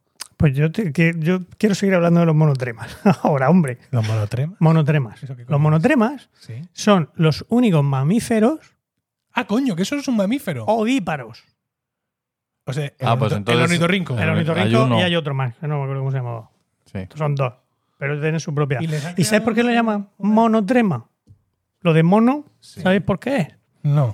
Porque todo les sale por el mismo agujero. Claro, trema es, es perforación. Eh, o- pues sí, sí, sí. Tremos. Del, del griego tremos. La, Tremos, la tremos. orina, la caca, lo- los, huevos, huevos. todo por el mismo sitio. Sí, Por señor. eso se llama monotrema. Ahí queda eso. Qué interesante. Alucina. Bueno, volvemos a lo, mismo, Leonardo. lo mismo en la misma conversación que cuando nosotros éramos pequeños tenían nuestros padres. ¿Te puedes creer que no se están aprendiendo la lista de los Reyes Godos? Pero claro, efectivamente. ¿Verdad? No lo creo. No, lo padre nunca lo vi. Eh, Esto es increíble, tal. ¿A dónde vamos a llegar? dónde vamos a llegar? ¿Qué Sí, futuro estamos dando a nuestros hijos? y empezaban, en- igual que nosotros podemos empezar aquí a soltar algún afluente que no sea guadiana, Sí. en el cual nos acordemos, Sí. ¿no? Ellos empezarían en ese momento, Chinda Vinto, Claro. mm, Recaredo, tal, Bamba. Bamba. ¿Cómo no saber quién era Turismundo? Bueno, Ahí. ¿Cómo no saber quién era Torres Quevedo? ¿Eh? Sí. Bueno, pues seguimos. El, el dirigible. Has empezado Los dirigibles, sí, Yo sí, no sí, sabré sí. lo del Guadiana, pero tú lo de los dirigibles. que, Ah, que- bueno. que está en el nombre. Que- ya, ya, sí, pero que siempre había dicho los dirigibles, los cepelines, todo eso, pero no, nunca había pensado en por qué se llaman así. Y a eso te ha ayudado el, el- este estupendo sección que estás preparando. Sí, claro. Pero espérate, voy a mirar, voy a mirar el libro de Emilio, porque es que en el libro de Emilio aparecía un mapa con los nombres de los ríos y el Guadiana aparecía puesto como un afluente Pues eso, estupendo para aparte, criticar la aparte de que yo sea un zote, es que el libro ha, el libro ha acentuado mi ignorancia. Oye, a ver si. Bueno, el libro esté ¿Dónde- mal. ¿Dónde desemboca?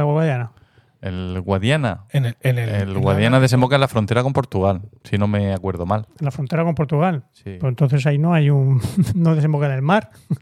En la- frontera con Portugal. En la frontera. en- ¿Dónde está en- la barrera? en la, en la- en parte de mar, en la parte de mar que, que separa España de Portugal. A ver, que estamos dando Ah, un, O no, estamos dando un espectáculo. fastidiando. Guadiana.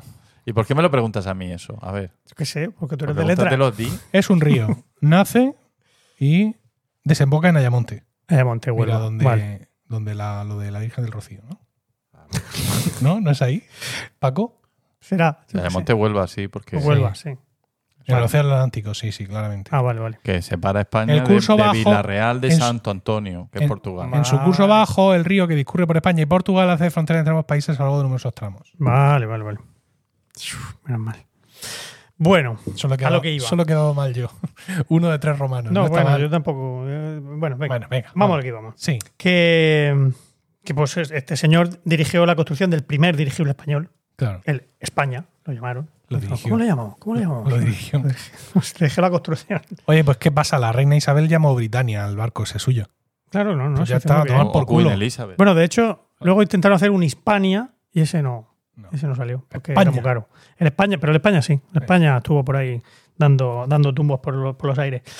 Y gracias a las investigaciones de este señor y a los diseños de este señor, porque los dirigibles que había en aquella época tenían muchos muchos problemas, pues el, el España fue un, un dirigible mucho mejor que los que había en, en su época y de hecho esos diseños los, ah, luego se los vendió, les vendió la patente a los franceses, a los ingleses, incluso la- a los japoneses. El, el- el ejército japonés también tuvo dirigibles con, basados en, el, en los diseños de, de Torres Quevedo.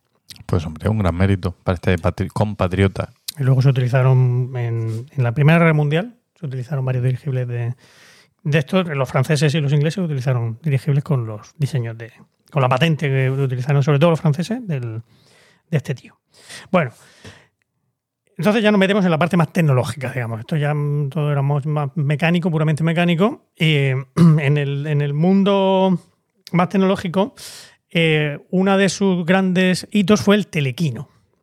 El telequino pues, es considerado como el precursor del mando a distancia. ¿no? Lo que hacía era, un- tenía- una máquina que tenía había un, un emisor y un receptor que lo podías poner. Pues en, eh, él, él lo pensó, lo pensó originalmente precisamente para dirigir los dirigibles. O sea, para poner el, el- el receptor en el dirigible y que se moviera, se, se pudiera controlar desde, desde tierra. Porque como también tenían sus problemillas de seguridad los dirigibles, que se el Hindenburg, si no, que lo de Hindenburg fue muchos años después, fue Sí, 30, 30 y muchos. Y ahora es el nombre de la aplicación para editar podcast que usamos en Emilcar FM. Exactamente, que tú, cuando digo Hindenburg, lo primero que te viene a la cabeza es eso, ¿no? Totalmente. Eh, pues eso, su idea era, era, era para eso. No llega- al final no llegaron a utilizarlo para, para mover dirigibles, pero sí que hizo una demostración en, mil- en 1916 en el, en el puerto de Bilbao, allí con Alfonso XIII de, de cuerpo presente, eh, moviendo una, una barca por el, por el este de- por el puerto de Bilbao desde, desde tierra. Básicamente la cosa consistía en mandar una especie de código Morse por, por la misma-. Sí, bueno, ondas hercianas, que se las mandaban al, al bicho y el receptor estaba preparado pues, para recibir esos códigos y saber lo que tenía que hacer en un dependiendo de, de los comandos que le mandaras desde allí. Y de hecho, en, en el año 2006, el, el, el IECUBO, el Instituto de Ingenieros Eléctricos y Electrónicos, le re- reconoció el telequino como uno de los grandes hitos de la, de la ingeniería electrónica mundial, de la, de la historia de la ingeniería. No, Fíjate. cuidado. Ahora cuando le, cuando le das tú al botoncito de la tele, sepas que, que gracias a Torres Quevedo están ahí la- los primeros de los, los principios de todo aquello. Luego, eh, ya lo que en- se encastra con, con lo que hablaba el otro día del, del ajedrecista, pues son lo que yo he denominado los protoordenadores.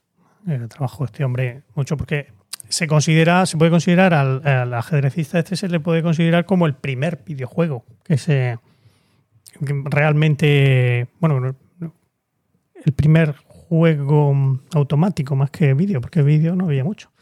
Que era una, un tablero. No había ¿no? mucho, no había- o no había tablero. nada. No, concretamente nada. Pero bueno. eh, trabajó mucho en, en- en máquinas analógicas de cálculo. ¿vale? ¿Qué quiere decir esto? Las máquinas analógicas. O sea, es la. nosotros, la- las máquinas de cálculo que tenemos ahora, las calculadoras, los ordenadores, son máquinas digitales. ¿no? Es decir, que funcionan con ceros y unos, funcionan con valores discretos. O tú tienes un. Eh, utilizas eh, magnitudes físicas, como por ejemplo el voltaje, ¿no? para decir, pues si en un sitio hay un voltaje de 5 voltios, eso significa un 1. Y si no hay voltaje, si hay 0 voltios, eso significa un 0. Pero al final trabajamos con esos ceros y esos unos. ¿no? Pero las máquinas analógicas no, las máquinas analógicas trabajan directamente con, con, esa, con, con- esas magnitudes. Podrías trabajar con, con voltaje, podrías trabajar con po- o, o podías trabajar con, con ruedas dentadas, ¿no? que dependiendo de la, la posición que tuvieran, sin- representaban un- una cantidad u otra, podías trabajar con poleas, con electroimanes, con mil cosas que podían, que podían representar esa- esas, esas cantidades. Y ese tipo de, eh, con ese tipo de máquinas, pues él de- desarrolló varias que permitían calcular eh, funciones polinómicas. ¿no? Tú- la máquina estaba preparada para calcular un determinado polinomio y a la entrada iba dándole los valores que tuviera la X, ¿no? Y la máquina aquella pues te devolvía el, el valor de el valor que te calculaba el valor de esa, de esa función. ¿Ocupaban menos de una habitación las máquinas? Eh, Sí, sí, podríamos ocupar como una, como una mesa de este tamaño, más o menos, porque tampoco era excesivamente Es compleja. decir, me estás diciendo que era básicamente que eran máquinas que solo hacían una cosa. Por ejemplo, una máquina Claro. que solo hacía multiplicaciones. Por así Sí, decirlo. Por resumiendo Sí, mucho. básicamente. Había una, de, hecho, hizo una máquina, por ejemplo, también así para demostrar la, la capacidad, que te resolvía una ecuación de segundo grado. Pero una cualquiera o una en concreto. Una cualquiera. Una cualquiera. Y, e incluso con coeficientes complejos, Vale. ¿eh? no solo reales. Y esto, más allá de, la de lo de lo de vamos a hacerlo, Hmm. ¿tenía algún uso? Sí, sí, sí, sí, sí, podía claro, porque, porque todas esas eh, funciones polinómicas pues podían ser necesarias en cualquier, o sea, no, no te sé decir un ejemplo concreto, pero que hay para hacer eh, procesos industriales que necesitaba saber, oye, pues si yo le meto a esto eh, tanta, tanta potencia, mm, ¿qué, qué soy capaz de, de- de mover? Pues eso seguro me- estaba definido por una función polinómica y podías calcularlo rápidamente. En vez de tener tú que ponerte a hacerlo a mano, pues te lo, te lo calculaba la Pero máquina. no, no creo que tuviera un recorrido comercial este, estos inventos, ¿no? O- Bueno, eran sobre todo. mm, Algunos de ellos sí. Algunos de ellos sí se, eran sobre todo prototipos y efectivamente eran investigación para seguir avanzando, ¿no? Pero sí, algunos de ellos sí que sí que tuvieron su, su salida, su salida comercial. Eh, luego ya, más adelante, ya en el año 1920, ya al final de, su carrera, ya tenía ya una edad este señor, ya tenía casi rodando los 70 años, eh, construyó lo que se llamaba el, aritmómetro electromecánico. Que al final era una calculadora. Una calculadora que se considera la primera calculadora digital. Ahora ya sí aplicamos un- una cierta eh, tecnología digital. Pero claro, es que si, si vemos la estructura, tenía un dispositivo de entrada, que era una máquina de escribir, tal cual, con su con manecillas que, que pegaban golpes en, en alguna parte. Eh, tenía un procesador, una pequeña CPU con, pues con, con este tipo de, de- de- circuitos que utilizaban. No. Tenía su pequeña memoria para, para almacenar los datos de entrada y, y las- los datos intermedios que necesitara hacer para el cálculo. Y tenía otra máquina de escribir que era el dispositivo de salida. O sea que es la estructura al final de los ordenadores que tenemos hoy en día. Todos los ordenadores que, usamos hoy día, desde los móviles que vemos en los bolsillos hasta las tablets que tienes aquí, hasta el ordenadorcito que hay ahí en la mesa de mezclas, eh, siguen lo que se llama la, la arquitectura de von Neumann. Que es básicamente esto que os he dicho, solo que, bueno, que están todos conectados utilizando una, una serie de, buses, pero que es un... Es, no voy a decir que, que te predijera la arquitectura de von Neumann, porque esto ya vino en los años 40, pero que es un, un, un antecedente muy próximo ¿vale? a, lo que, a lo que realmente estamos utilizando, se sigue utilizando hoy en día. Eh, y ya utilizaba, ya se considera, se considera digital porque se basaba en la tecnología de los relés. Los relés son como unos interruptores, interruptor abierto cerrado, ¿no? pero que se controlan eléctricamente. Tú le metes más intensidad y entonces ¡pum! se abre. O le metes menos ¡pum! y se cierra. Y, y la calculadora esta funcionaba utilizando esos relés, por eso ya se considera, ya son valores discretos, ¿no? ya no son valores continuos de, voltaje o de la posición que tiene una ruedecita. Ya es el relé está abierto o el relé está cerrado. Son. Por eso se considera que, que es la primera calculadora digital. Y luego también, ya por último, para, para terminar, eh, entró también en la parte filosófica, ¿no? De, mm, claro, pensad vosotros que estamos hablando primero del principio del siglo XX, eh, las máquinas se utilizaban para hacer cosas puramente mecánicas. Eh, el plantearse que una máquina se puede utilizar para hacer algo que no sea mm, absolutamente mecánico, sino que pueda empezar a reemplazar eh, los trabajos de un de una persona, ¿no? De un- que, que necesiten un cierto razonamiento, pues eso era algo que estaba, eh, digamos, por ejemplo, el mismo Descartes había dicho, muchos años antes, ¿no? Eh, Había utilizado el- la parábola del, la- una comparación con un autómata, ¿no? decía que imagina que él decía que si se pudieran construir autómatas de animales, ¿no? que tuvieran el mismo aspecto que un mono, que un perro, tal, pues probablemente seríamos incapaces de distinguirlo de un, de un animal verdadero. Pero que con el ser humano no pasaría. ¿no? Que con el ser humano, eh, si tú, si fueran capaces de hacer un, un, un autómata que fuera exactamente igual que un ser humano, pues te- nos daríamos cuenta, nos daríamos cuenta de que, de que, es, de que, de que es una máquina Por el alma. no, no hablaba, no llegaba a hablar de alma. Él, él decía, decía, voy, voy a leerlo. Aunque las citadas máquinas hiciesen muchas cosas tan bien o quizá mejor que ninguno de nosotros, fallarían indefectiblemente en algunas otras, por las cuales se descubriría que no obran por conocimiento, sino solamente por disposición de sus órganos.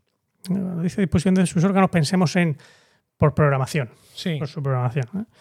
Porque mientras que la razón es un instrumento universal que puede servir en toda clase de eventos, esos órganos, esa programación, esos, esos programas, tienen necesidad de alguna disposición particular para cada acción particular.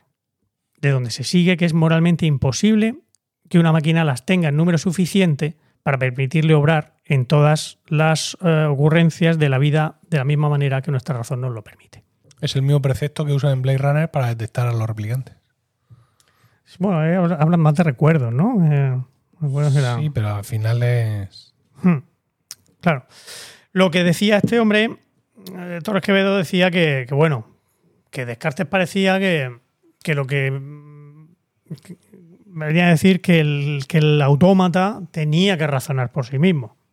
Cuando en realidad lo que el autómata, o sea, no es el autómata el que tiene que razonar, decía este, sino que es el su creador el que tiene que pensar de antemano y eh, prever todas esas situaciones en las que se puede encontrar el, el autómata y para que, para que pueda reaccionar.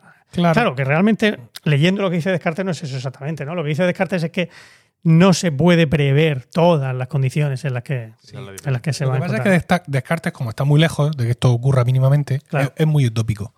Y habla del reemplazo absoluto.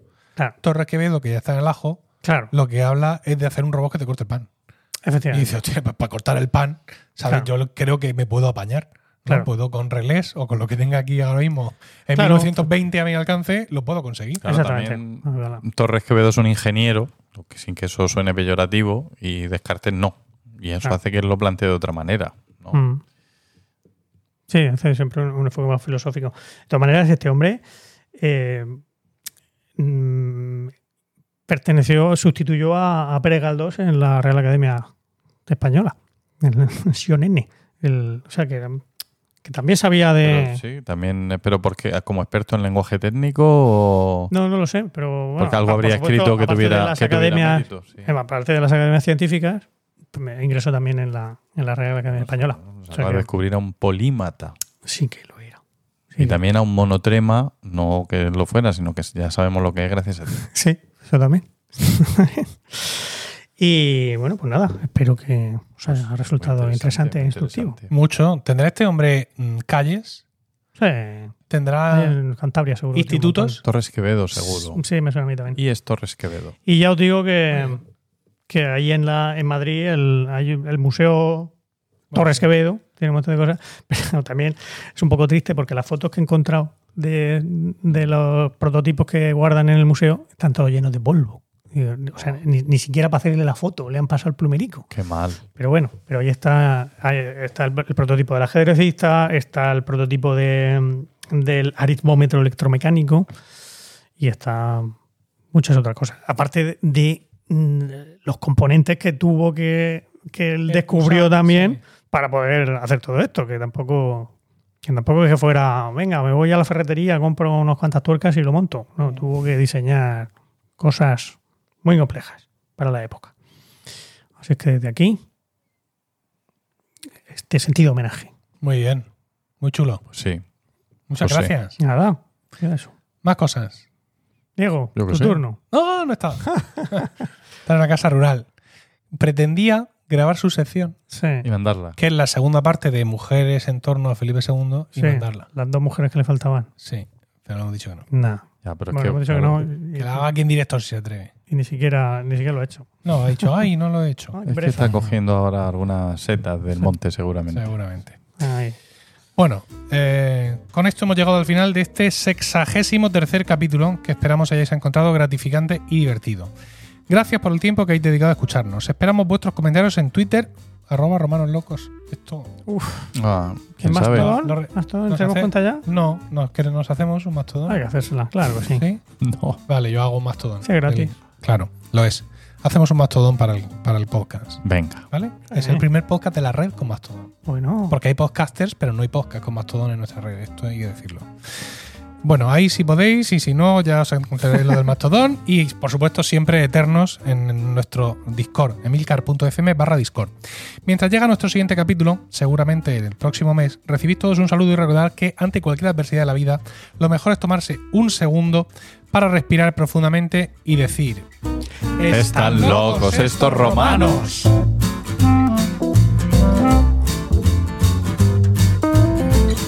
Música más buena de final. De Woody Allen. Total, sí, sí.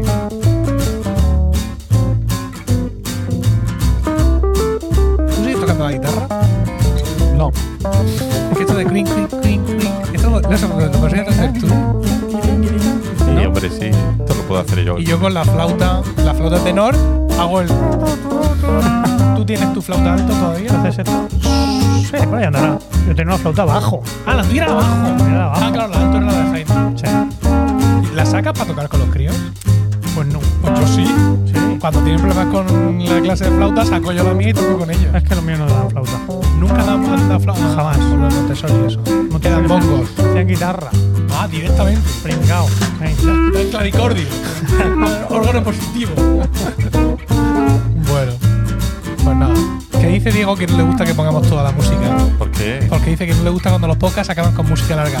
Que se joda con este. Pues claro. Y que la escuche hasta el final. Está. Llega ya enseguida al final. No obstante. Podemos quedarnos a escucharla, Ya ¿no? va. ¿Vale? Cuidado. Esa cadencia. Ahí va. Bueno.